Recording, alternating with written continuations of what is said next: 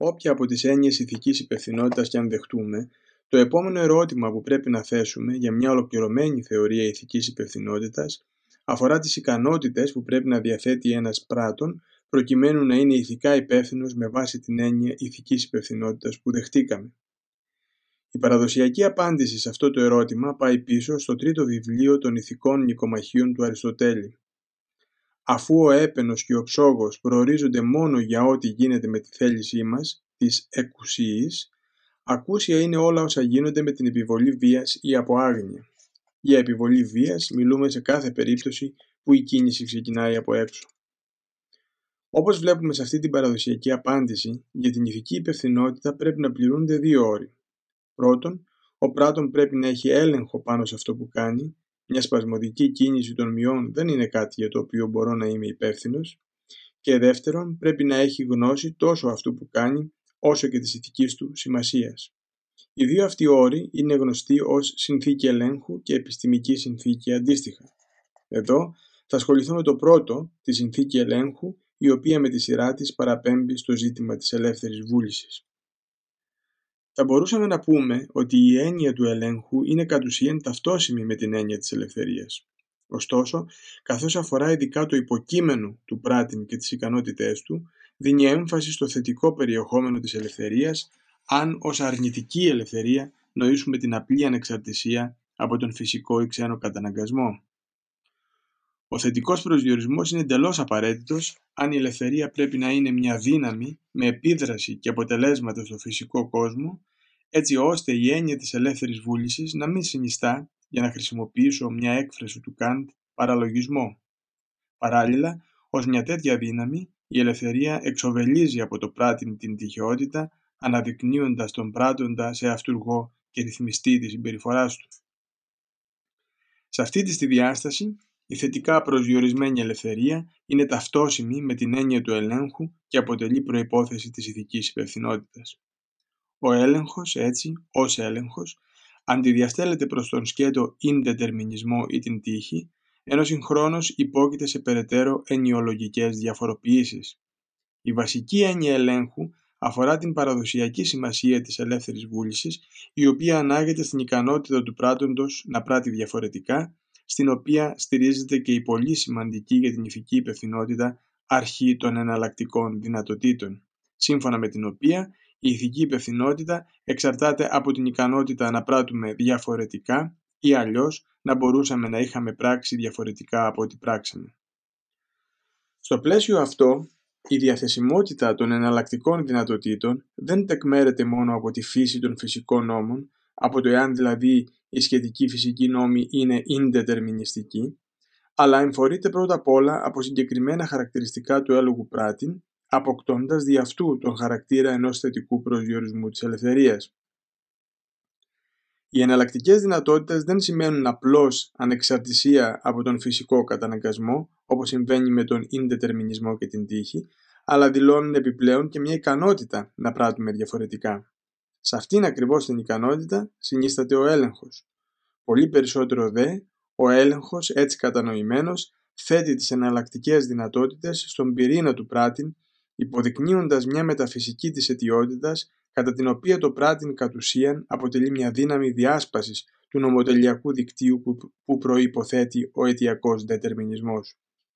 Τέτοιος είναι ο έλεγχος που προποθέτουν οι ελευθεροκρατικές θεωρίες, τόσο οι παραδοσιακές όσο και οι σύγχρονες. Για παράδειγμα, τέτοιος είναι και ο πολλαπλός εκούσιος έλεγχος που απαντάται στην ελευθεροκρατική θεωρία του Ρόμπερτ Κέιν. Γεννάται τώρα το ερώτημα αν υπάρχουν και άλλες έννοιες ελέγχου διαφορετικές από αυτήν. Για να απαντήσουμε σε αυτό το ερώτημα, θα πρέπει να εστιάσουμε στο ζήτημα της σχέσης ηθικής υπευθυνότητας και ελέγχου και να εξετάσουμε το αν η ηθική υπευθυνότητα είναι δυνατή και χωρίς εναλλακτικές δυνατότητες.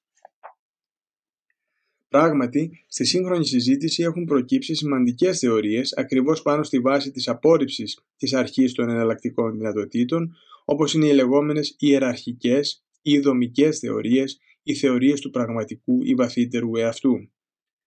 Στο πλαίσιο αυτών των θεωριών, ο έλεγχος που απαιτείται για την ηθική υπευθυνότητα ορίζεται ανεξάρτητα από την ικανότητα να πράττουμε διαφορετικά, κυρίως επειδή λαμβάνεται σοβαρά υπόψη ο κίνδυνος υπονόμευσης της αρχής των εναλλακτικών δυνατοτήτων από την ενδεχόμενη αλήθεια του αιτιακού δετερμινισμού. Εκτός από αυτόν τον κίνδυνο, όμως, υπάρχουν και περαιτέρω σημαντικοί λόγοι που απομακρύνουν το ενδιαφέρον από το ζήτημα της ισχύως της αρχής των εναλλακτικών δυνατοτήτων και κατευθύνουν την προσοχή σε άλλα χαρακτηριστικά του ελέγχου, τα οποία θεωρούνται πιο σημαντικά ή κατάλληλα για τη θεμελίωση της ηθικής υπευθυνότητας. Η πιο χαρακτηριστική σύγχρονη θεωρία για την ηθική υπευθυνότητα που απορρίπτει την αρχή των εναλλακτικών δυνατοτήτων, δίνοντας έμφαση στο ζήτημα του ελέγχου, είναι η ημισυμβατοκρατία του Τζον Μάρτιν Φίσερ. Βασική ιδέα πίσω από την ημισυμβατοκρατία είναι ότι η ιδιότητα των ανθρώπων σε αντιδιαστολή προς τα ζώα να είναι πράττοντες και ηθικά υπεύθυνα όντα δεν μπορεί να εξαρτάται από τα πορίσματα της θεωρητικής φυσικής, από το αν δηλαδή οι φυσικοί νόμοι καθορίζουν αναγκαιοκρατικά ή πιθανοκρατικά τα μελλοντικά συμβάντα, οπότε αν τα καθορίζουν πιθανοκρατικά να μπορεί να διασώζει τη ηθική υπευθυνότητα, αλλιώς όχι. Ο αιτιακός δετερμινισμός όμως βασίζεται ακριβώς σε αυτά τα πορίσματα, οπότε η ηθική υπευθυνότητα δεν εξαρτάται από την ισχύ ή όχι του αιτιακού δετερμινισμού, ούτε τον αποκλεί ούτε αποκλείεται από αυτόν. Έτσι, η ημισυμβατοκρατία είναι η θέση ότι ο αιτιακός δετερμινισμός είναι συμβατός με την ηθική υπευθυνότητα, εντελώς ανεξάρτητα από το αν ο αιτιακός δετερμινισμός αποκλείει την ελευθερία κατανοημένη με όρους εναλλακτικών δυνατοτήτων. Συνεπώς, η ελευθερία ως ικανότητα να πράττουμε διαφορετικά και η ηθική υπευθυνότητα διαχωρίζονται πλήρως μεταξύ τους σε ό,τι αφορά τη σχέση τους με τον δετερμινισμό. Αυτός ο διαχωρισμός αντανακλάται στην αντίστοιχη διάκριση ανάμεσα σε δύο είδη ελέγχου. Τον ρυθμιστικό έλεγχο που βασίζεται στη διαθεσιμότητα εναλλακτικών δυνατοτήτων και τον καθοδηγητικό έλεγχο που προϋποθέτει ευαισθησία ή ανταπόκριση σε λόγους και αφορά το τι πραγματικά γίνεται, την πραγματική ακολουθία όταν κάποιος πράττει και όχι το αν θα μπορούσε να πράξει διαφορετικά και τα σχετικά υποθετικά σενάρια. Έτσι, αν υποθέσουμε ότι ο αιτιακός δετερμινισμός απέκλειε την ηθική υπευθυνότητα, αυτό δεν θα οφειλόταν στο ότι θα απέκλειε τον ρυθμιστικό έλεγχο.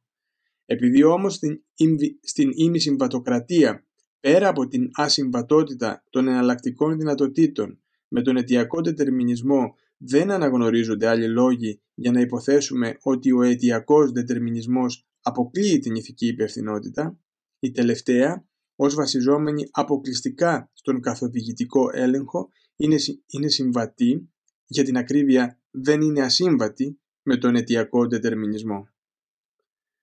Με δεδομένες τώρα τις έννοιες του καθοδηγητικού ελέγχου και της πραγματικής ακολουθίας, η ηθική υπευθυνότητα αφορά την ιστορία μιας πράξης ή μιας συμπεριφοράς και όχι τη διαθεσιμότητα σε μεταφυσικό επίπεδο εναλλακτικών δυνατοτήτων.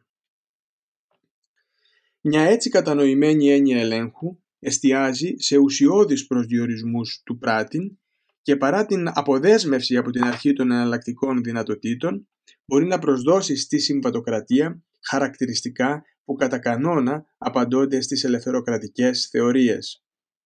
Αυτό ακριβώς είναι που με ενδιαφέρει να διερευνήσω στη συνέχεια της παρούσας εργασίας, καθώς πιστεύω ότι μια αποδεκτή σύγχρονη θεωρία για τον έλεγχο και την ηθική υπευθυνότητα θα πρέπει είτε πρώτον να συνενώνει στοιχεία της ελευθεροκρατίας και της συμβατοκρατίας πάνω στο φυσιοκρατικό έδαφος της δεύτερης, είτε δεύτερον, αν θέλει να είναι μια ελευθεροκρατική θεωρία, να εξαντλήσει κάθε περιθώριο συνδιαλλαγής της με τις φυσιοκρατικές προϋποθέσεις των σύγχρονων συμβατοκρατικών θεωριών. Με άλλα λόγια, πιστεύω ότι μια σύγχρονη θεωρία για τον έλεγχο και την ηθική υπευθυνότητα, προκειμένου να μην αποξενωθεί από τη σχετική σύγχρονη συζήτηση, που σε μεγάλο βαθμό είναι διεπιστημονική, θα πρέπει να μείνει προσιλωμένη στους όρους με τους οποίους διεξάγεται η συζήτηση και να μην αποκοπεί από το ευρύτερο φυσιοκρατικό πλαίσιο στο οποίο αυτή εντάσσεται. Την ίδια στιγμή όμως, πιστεύω ότι οπωσδήποτε θα πρέπει να τύχουν δικαίωσης βασικές διαισθήσεις της ελευθεροκρατίας, η οποία στη φιλοσοφική παράδοση, όχι όμως απαραίτητα και στη σύγχρονη συζήτηση, έχει κυρίως αυτοπροσδιοριστεί στην αντίθεσή της με τον νατουραλισμό και έχει σηκώσει μεγάλο βάρος της προσπάθειας στη συζήτηση για την ελευθερία της βούλησης. Με αυτά τα δεδομένα, πιο εύλογο φαίνεται να προταχθεί σήμερα μια συμπατοκρατική θεωρία, η οποία θα πατάει μεν σε φυσιοκρατικό έδαφος, αλλά συγχρόνως θα ενσωματώνει και θα διασώζει βασικές ελευθεροκρατικές έγνοιες και διαισθήσεις.